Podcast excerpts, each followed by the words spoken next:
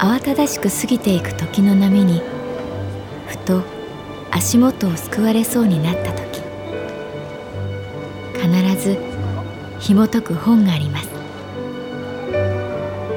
その本にはある女性の人生が描かれています。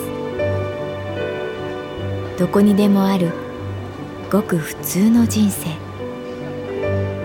でも本の中の彼女に出会うと心の湖に波紋が幾重にも広がるようにゆっくりと優しい言葉が満ちていきます。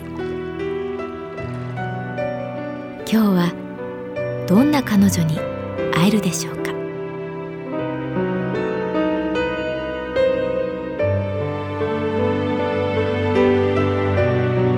サウンドライブラリー。世界に一つだけの本。朗読は私木村多江がお送りいたします。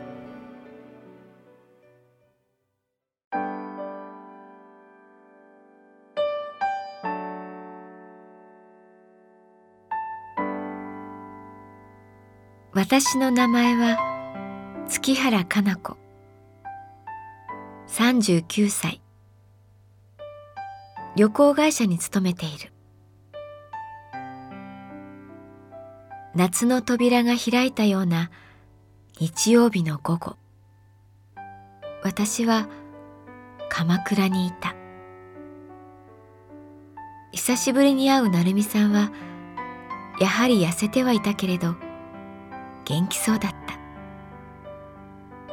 黒縁眼鏡を指で持ち上げる仕草も健在で懐かしかった。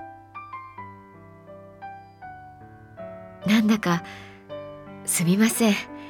せっかくのお休みに付き合ってもらって。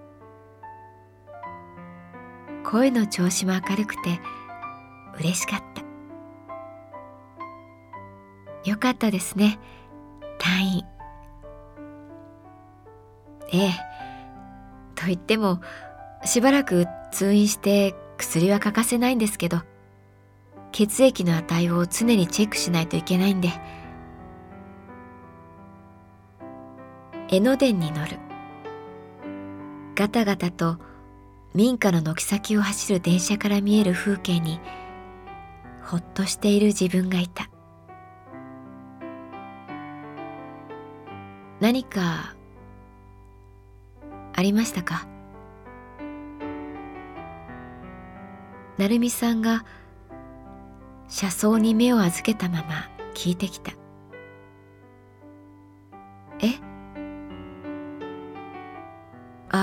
いやなんだかメールの感じが変わったというか。あはい。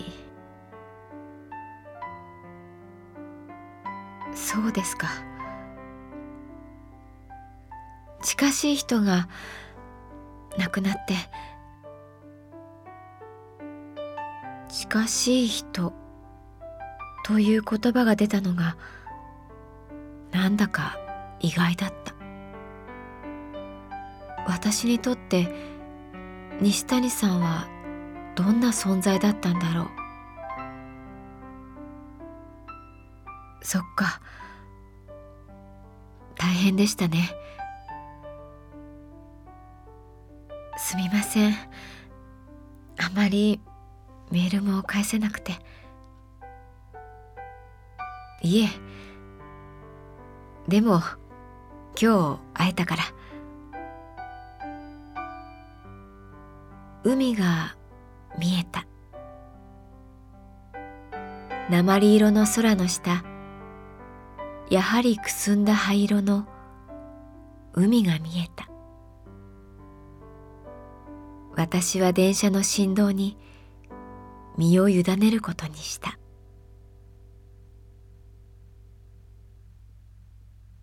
江ノ島駅で降りる。成美さんはこんなに背が高かったんだ。こんな歩き方をするんだ。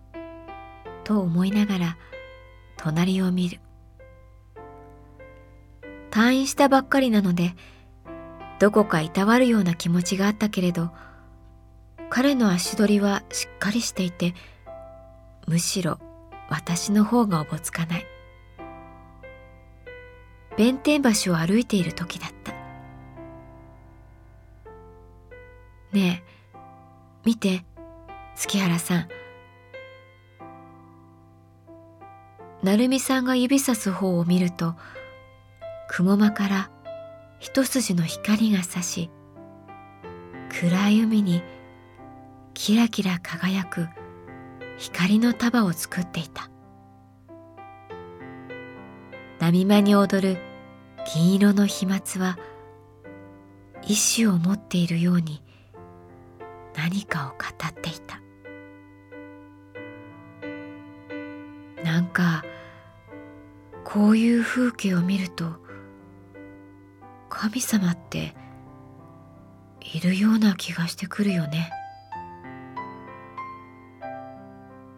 しみじみ言う言い方が面白くてふっ顔がほころんだ。今日初めて笑いましたね。えそうですか？よかった。今日は退院祝いだ。こっちに元気がなくてどうする？そう思ったけれど心のままにいられる安心感が心地よかった。しらす丼食べたいな。成美さんが空に向かっていった。グレーの空では雲がゆっくり動いていた。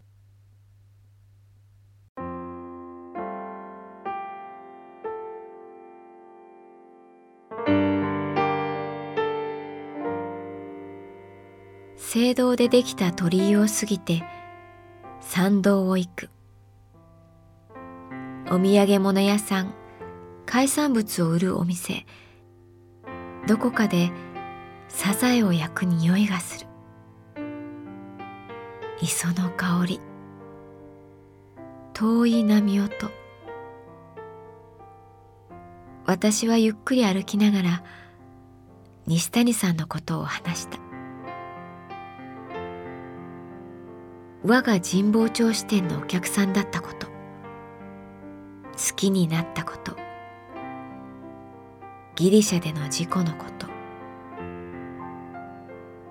成美さんは時々うなずくだけで何も言わずに聞いていた。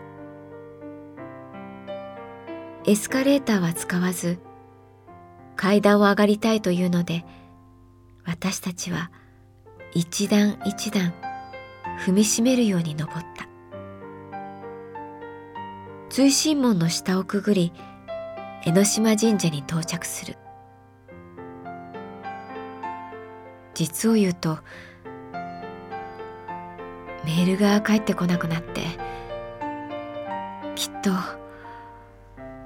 嫌われたんだなって落ち込んでいたんです。少し息を切らしながら成美さんが言った「あそんな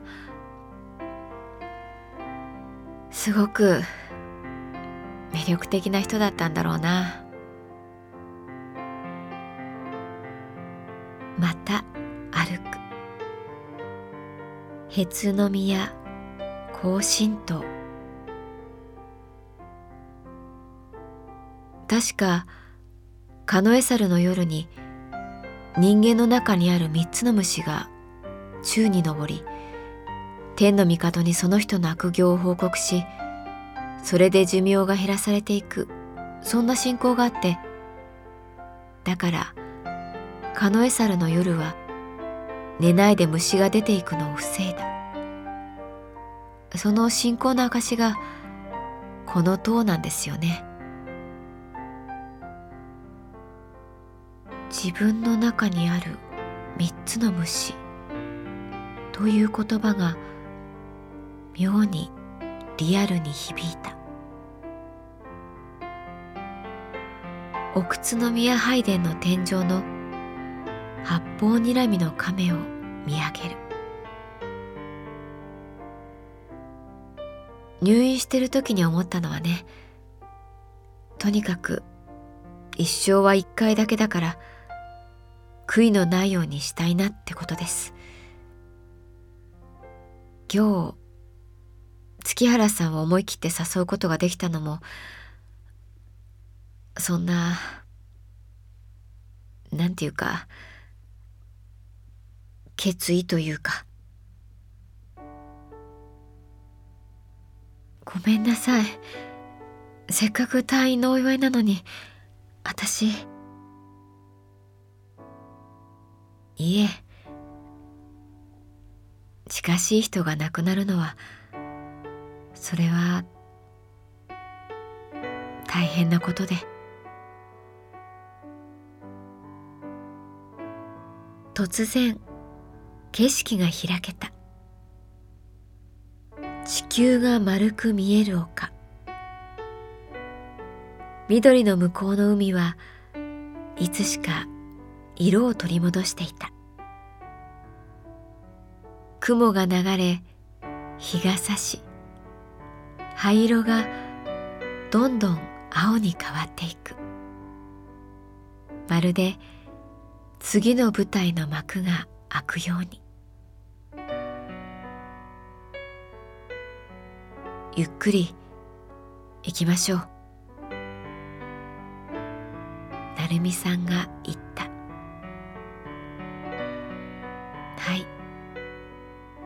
と私は答えた。さっきまで聞こえなかった圧倒的なセミの声が降ってくる。私の中の三つの虫が天に向かって飛んでいく。何を報告されてもいい。私は今この時間が愛おしくて涙が出そうだった。成美さんの手が私の手を掴んだ。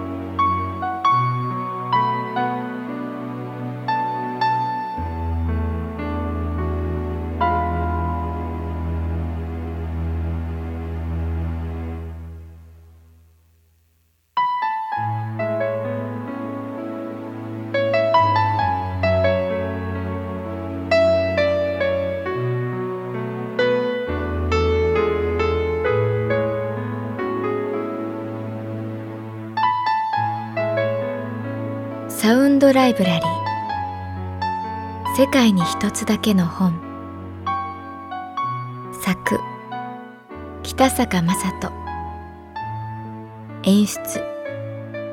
高橋智彦。